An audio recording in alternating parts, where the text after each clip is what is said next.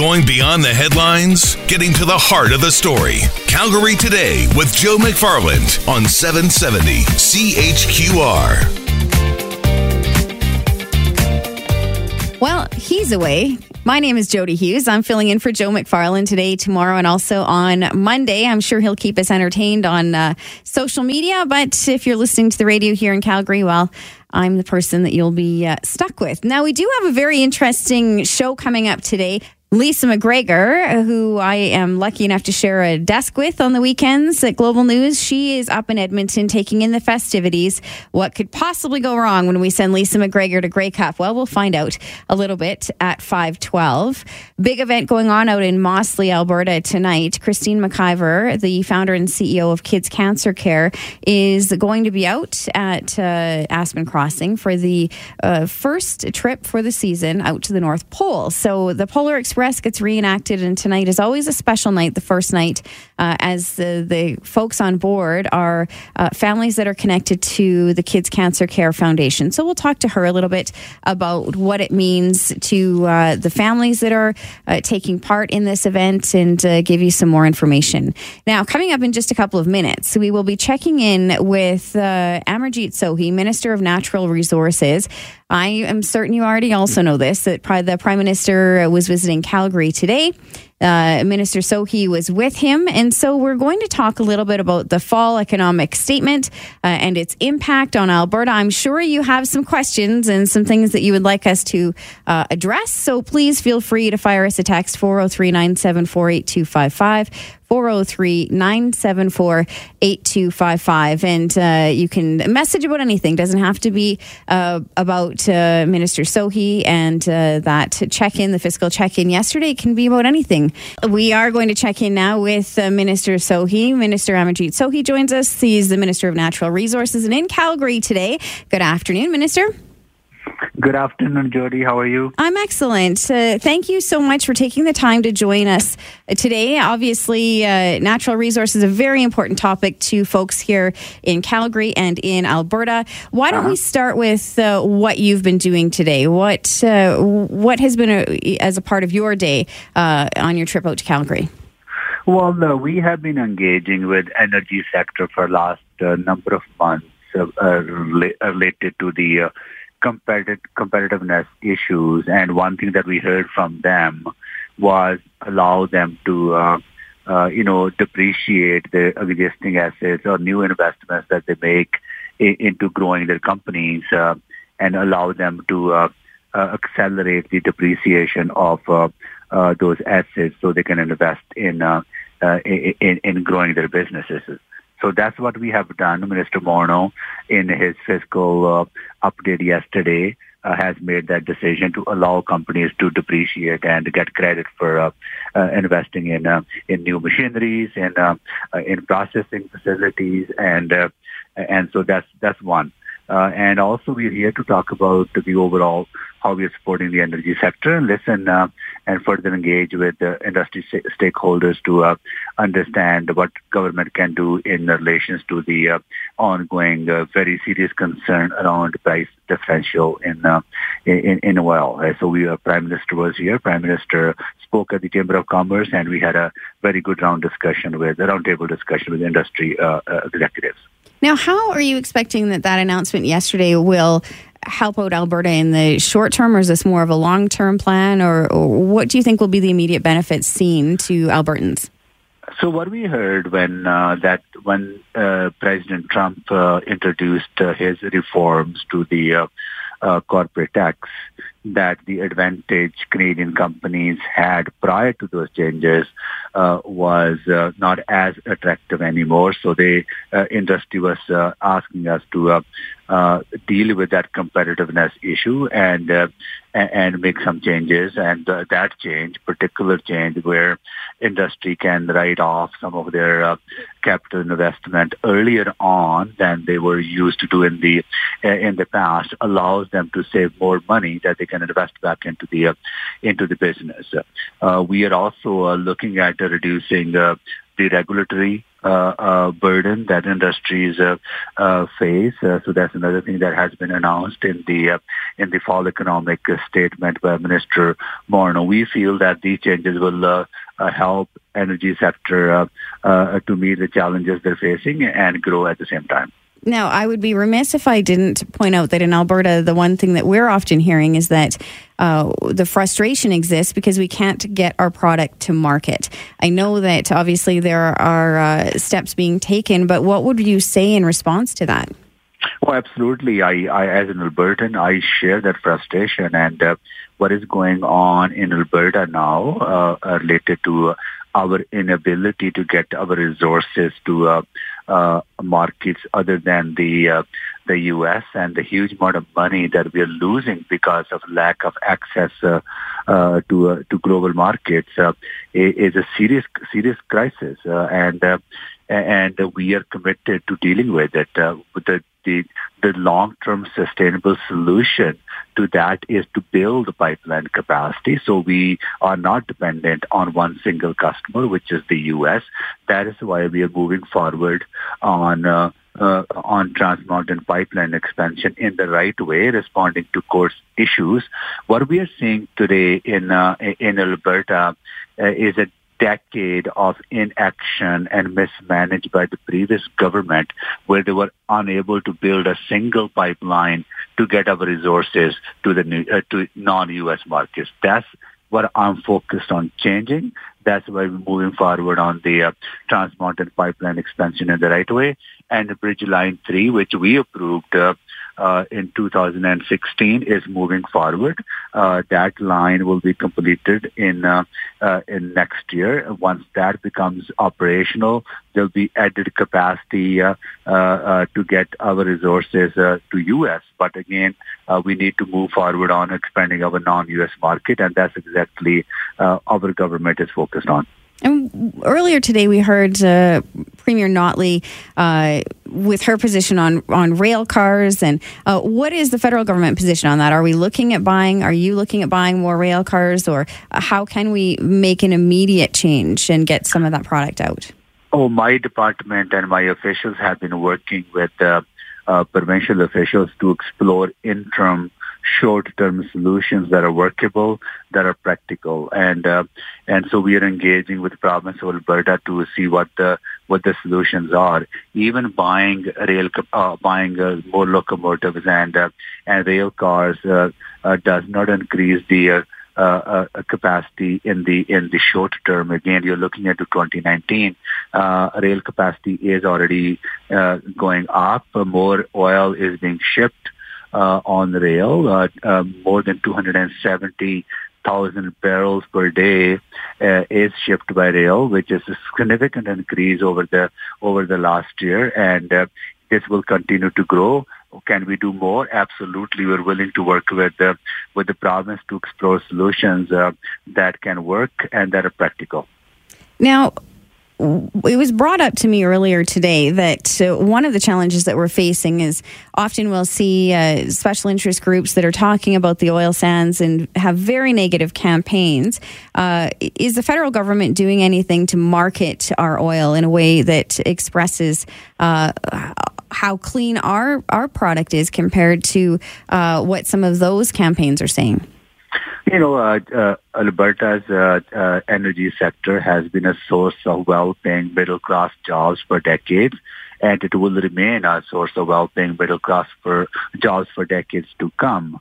Uh, you know, there's so much innovation happening in, the reducing the environmental uh, footprint of the uh, of the oil sector. Uh, you know, we are moving forward on building a LNG project in Kitimat that will supply and uh, get countries like China and India off coal uh, and clean their their environment. Uh, we have a very good story to tell, which which we uh, always tell to our uh, to our partners. But the unfortunate part is that uh, over the last decade, uh, uh, resource development has been so much politicized, politicized and Canadians have a very polarizing views around around energy development, and the actions of the previous government had not helped in depoliticizing uh, uh, the situation. It's my focus to uh, pull Canadians together and and make them understand that energy is very important to our country.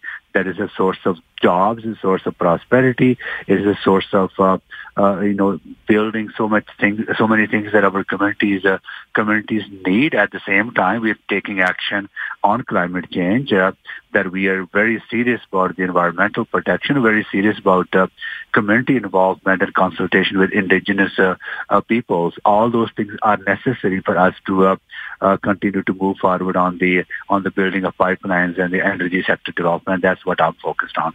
Minister, I'm getting message after message into our text line uh, with people frustrated. Uh, what they're hearing you say is that everything is the previous government's fault, and they're saying that uh, they're they're just asking what kind of accountability uh, is being held by by your government. Do you feel like you guys are being accountable? Absolutely, we are being accountable. That's why we are doing things differently. We are engaging with indigenous peoples uh, in a different way. Uh, we are responding to the court's decision on the Trans Mountain Pipeline expansion by having NEB uh, do do the uh, review of the marine shipping on, and and the impact of marine shipping on the on the marine environment. Uh, I have met with uh, close to 24 Indian, uh, sorry, 24 uh, indigenous uh, groups uh, to uh, engage them on understanding what the needs uh, needs are. And I'll be visiting with, uh, British Columbia again to uh, engage with indigenous uh, leaders again. I think it's very important that we build that relationship. We listen to their concerns. We find we find accommodations to uh, uh, to their concerns. That's the best way to move forward. That's exactly what we're doing. This is a different approach from the previous government. When we criticize previous government, we criticize their record. We criticize their failure to build a single pipeline to uh, get our resources to uh, uh, to non-U.S. markets. That's a fact, and uh, and we're changing that. What about the carbon tax? I want to take a look at you know what message that might send to the world when we're uh, in a situation where, you know, in Canada, in Alberta, we feel like we're doing a very good job of being responsible citizens of the earth. Uh, when we are implementing a carbon tax, does that uh, potentially send a, a misleading message to people outside of our country? Uh, you know, Alberta has been a strong leader in environmental sustainability. They put a hard cap on the emissions from the uh, oil sands development. They put a price on pollution. Federal government is uh, putting a price on pollution because uh, in order to uh, demonstrate our commitment uh, to climate change and protecting uh, our waters, our oceans, and our air and our earth, uh, uh, we need to be leaders, and we are leaders. Pollution should not be free, and uh, putting a price on pollution actually reduces the amount of pollution, and it allows innovation in the industry, and it allows us to tell that story you were talking about earlier on, how responsible development can happen. At the same time, we protect our environment, same time we grow our economy. When do you think that uh, we will start to see some tangible action here on uh, on the Trans Mountain Pipeline? We know we have uh, instructed the National Energy Board to undertake the review of marine shipping. Uh, that review will be concluded by the end of uh, uh February, and uh, and we are engaging with uh, First Nations, uh, Métis communities on uh, on uh, on the route. All 117 communities we are engaging with. Uh, I, as I said earlier, are personally meeting with them. We have sent out letters to them. Our teams are ready to engage. We are compiling all the necessary information. We are not starting from the scratch. So my hope is that we will be able to move forward on the Trans Mountain Pipeline expansion in the right way, in a more in a, in a focused and efficient manner. Minister, I just have to uh, stop quickly for a commercial break. I'd love to ask you just a couple more questions, if you don't mind. Yeah. Okay, it's uh, 549. We'll be right back in just a moment. We'll continue this conversation. It is 351. I'm in for Joe McFarland. My name is Jody Hughes, and we're just chatting with the Minister of Natural Resources, Amarjeet Sohi. Thank you so much for sticking around, Minister. I wanted to ask you about the feedback that you have gotten uh, across the country. Obviously, it feels to me, being in Alberta, that uh, what we're looking for might not be the same as what we're hearing folks are looking for in other parts of the country. Are you seeing uh, it's any difficulty in getting a message across the country for the importance of protecting uh, this mission that we have to get our our uh, product to market?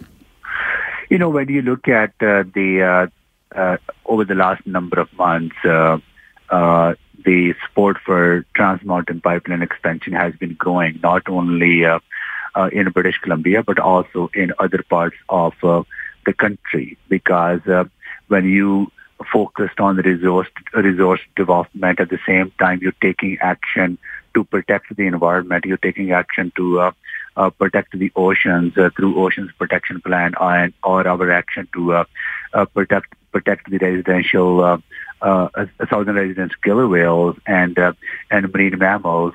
People see that as action that are necessary in order to deal with the impact of uh, uh, tanker traffic and the impact of the uh, of the resource development on the environment. So see, they see that a holistic approach. That's why we are seeing the the sport going up, and we will continue to do this, do that. I know, unfortunate part. I know some people don't like to uh, like to hear it, but unfortunately, the previous government uh, uh, created so much opposition to pipelines by not taking action on the climate, by not uh, uh engaging with indigenous peoples or ignoring their uh, uh, their rights or not protecting coastal communities. And and we need to do all those things in order to get projects such as pipelines built. I just feel like in Alberta, what we're hearing is uh, the position from from folks in industry. Uh, I feel like the frustration is just getting higher and higher. That they're really looking to the federal government for a solution. Do you think that we have one uh, that's close? And if if not, what is the backup plan? Well, the long term long term sustainable solution is uh, building our pipeline capacity so we can expand our global markets, so we can stop losing billions of dollars that we lose every year. And that's what I am focused on. We're moving forward, and as I said earlier, on TMX uh, in the right way. And Enbridge Line 3 uh, uh, uh, uh will come into uh, operation next year. We are supporting Keystone XL pipeline. At the same time, we will continue to explore options working with closely with province on the uh, uh, to, to find short-term solutions if those solutions are workable and practical. Minister, thank you so much for your time today. We appreciate it and hope you enjoy the rest of your trip out west. Thank you so much for having me. Thank you. That's uh, Amarjeet Sohi, Minister of Natural Resources. I'm Jody Hughes in for Joe. Joe's back on Tuesday. American Thanksgiving south of the border. Here on our side, we have, of course, Grey Cup weekend, and we have sent uh, my pal Lisa McGregor from our Global News Sports Department up to Edmonton to check things out uh, ahead of the big game on the weekend. Good afternoon, Lisa. Good afternoon, Jody. You are up in Edmonton, uh, being the uh, ambassador for our station and uh, taking in some of the big events. So tell us what's happening today in Edmonton. Yes, it's very, very busy right now as a lot of the Grey Cup festivities are unfolding. So last night they had the obviously kickoff party in downtown Edmonton, just outside the Shaw Conference Center. So today there's a lot of big events. Obviously, the infamous Tuffy the horse made his grand entrance at the Chateau Lacombe, which everyone looks forward to every single year. And then we met with players, so Stampeders players ahead of their big, big night, which is the CFL Awards. And quarterback Bo Levi Mitchell for the Stampeders is up for most outstanding player once again. So he is a heavy favorite, and it's pretty big news if he once again gets that award, and that'll be coming up later on tonight with now, the red carpet as well. Now, earlier this morning, I saw that Kent Morrison was joining our morning show on TV, and he was saying, you know, he was a little bit uh, hesitant to say that there would be a huge amount of support for Stampeders fans because it was in Edmonton. What are you finding? Well, I will agree with him on that one. there was kind of a phrase circulating around what people are saying ABC anybody but Calgary to win the Grey Cup. So, you know, they are in Eskimos territory. I mean, it was expected coming in here, but you never know. I mean, it might actually be pretty classic if they don't have a lot of supporters and then the Stampeders come out with a win. And maybe people will change change their ways once game time happens. But I'm sure the other Redblacks are pretty happy that they're getting a lot of fans on their side locally for sure. I heard there are still tickets available because, of course, it's in Edmonton, and so not everyone locally is uh, trying to get into to see the game, even though it is a big, big Grey Cup. It's true, and I've even heard from some friends of mine because I'm from Edmonton that you know it would actually crush their soul if they had to witness Calgary Stampeders win the Grey Cup. So I think it is an emotional thing for harsh. people that live here. However, that's a great deal for Stampeders fans because, you know, you can drive up last minute and maybe get some good deals on tickets. So I'm sure there'll be some available, but it is a pretty special game and it's, the weather's supposed to be pretty good and it's going to be um, an unbelievable match. So I'm sure those tickets will go fast in the coming days. Well, and I think there are fans that will go and watch a Grey Cup regardless. I lived in Edmonton myself for a few years and I did attend a Grey Cup game and it was minus 30 something. It's a memory I'll never forget. But I think there are people who will go regardless of who's in it, especially if it is as convenient as being in your own backyard. Absolutely. And with so many events around the city, it really kind of brings people together and there's so much fun going on that, you know, if you're taking in all the festivities and the different, you know, teams where they have their kind of hospitality rooms throughout the city, eventually I think you'll kind of cave because you want to go to the main event. So, you know, it's, it's a rare occasion when it comes to your city, so I'm sure uh, it's a must watch game. Now, that hospitality room, I do love some of the traditions that Calgary brings when they attend a Grey Cup. Yes, for sure. And it's almost kind of for people that are going through those Calgary Stampede withdrawals, this is the next best thing at this time of year because they have even a Stampede breakfast, which everyone loves with the pancakes. And then, of course, they have the Stamps House, which is at Hotel Macdonald, one of the most beautiful hotels in the city of Mm-hmm. Edmonton. And, you know, that's where you kind of can hang out with your people, you know, and really discuss the Stampeders and and and there's a lot of traditions that are kind of coming here. I mean, we saw Bo Levi Mitchell show up with a cowboy hat and and his cowboy attire when they rolled through town initially. So it's it's definitely full of traditions and even the the parade on Saturday as well. Are you going to give us a prediction for what you think will happen in the game? You know, this is actually a tough one to predict because the teams are very similar and they're all both acting the same. They're pretty low key confidence, humble, but they all are very focused. I mean, the Stampeders aren't even staying anywhere near the festivities. They are acting like it's not even happening. They're right by the field house. So I do think the Stamps will win because they're kind of that's the storybook ending for this. And frankly, they need to win this. I mean, they need to, especially Bo Levi Mitchell. So I'm going to predict a pretty low scoring game, but I think it will be the Stampeders to to really get under the skin of Edmonton Eskimos fans. And then they'll never want us back. exactly, but hey, then they'll have to come to our town next year, right? Exactly. Lisa McGregor uh, has the toughest job in our station right now, enjoying all the It's really festivities in Edmonton. yeah. Make sure you go out and uh, do some responsible uh, celebrating for me as well. I for sure I will be reporting from all the fun events till the wee hours of the morning. That's my girl, Lisa McGregor, Global News Sports. Thanks so much.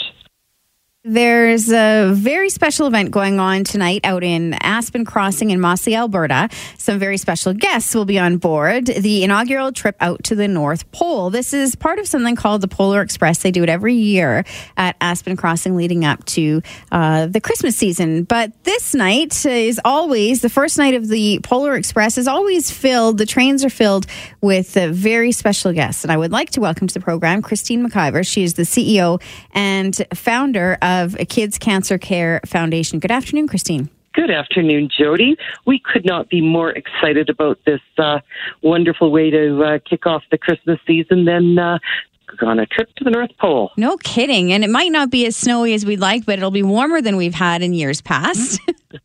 We're all okay with that. yeah, I think so. Tell us a little bit about. Uh, I mean, I think folks are familiar with kids' cancer care and they know that a lot of uh, events happen to support families.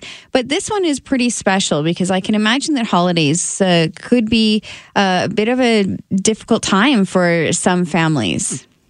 Oh, they sure are. You know, if you've got a child that's going through uh, treatment for childhood cancer, uh, the holidays is very, very tricky. They are going through so much. They might be in the hospital. They might have just got out. And sometimes, well, oftentimes, they're not feeling all that well. And so putting uh, this wonderful event in the middle of their their week of uh, and, and maybe month of their treatment that uh, that it really just brightens their day and lightens their load. And there are families that attend um, that unfortunately their children uh, did not succeed in their battle against cancer. And it's still important for them to come out and connect with people that they've met throughout their journey. Yeah, it sure is. You know, it's nice that uh, we blend all of our families together, whether they're on treatment, just on treatment, just newly diagnosed, in the middle of their battle, off treatment, or in the case of still far too many kids that uh, that they're a bereaved family. And this is just one of many events that you guys do throughout the year. Why is it so important that families have this chance to connect like this? Well, all of our outreach programs really are very vital to uh, uh, all of our families during their journey with childhood cancer.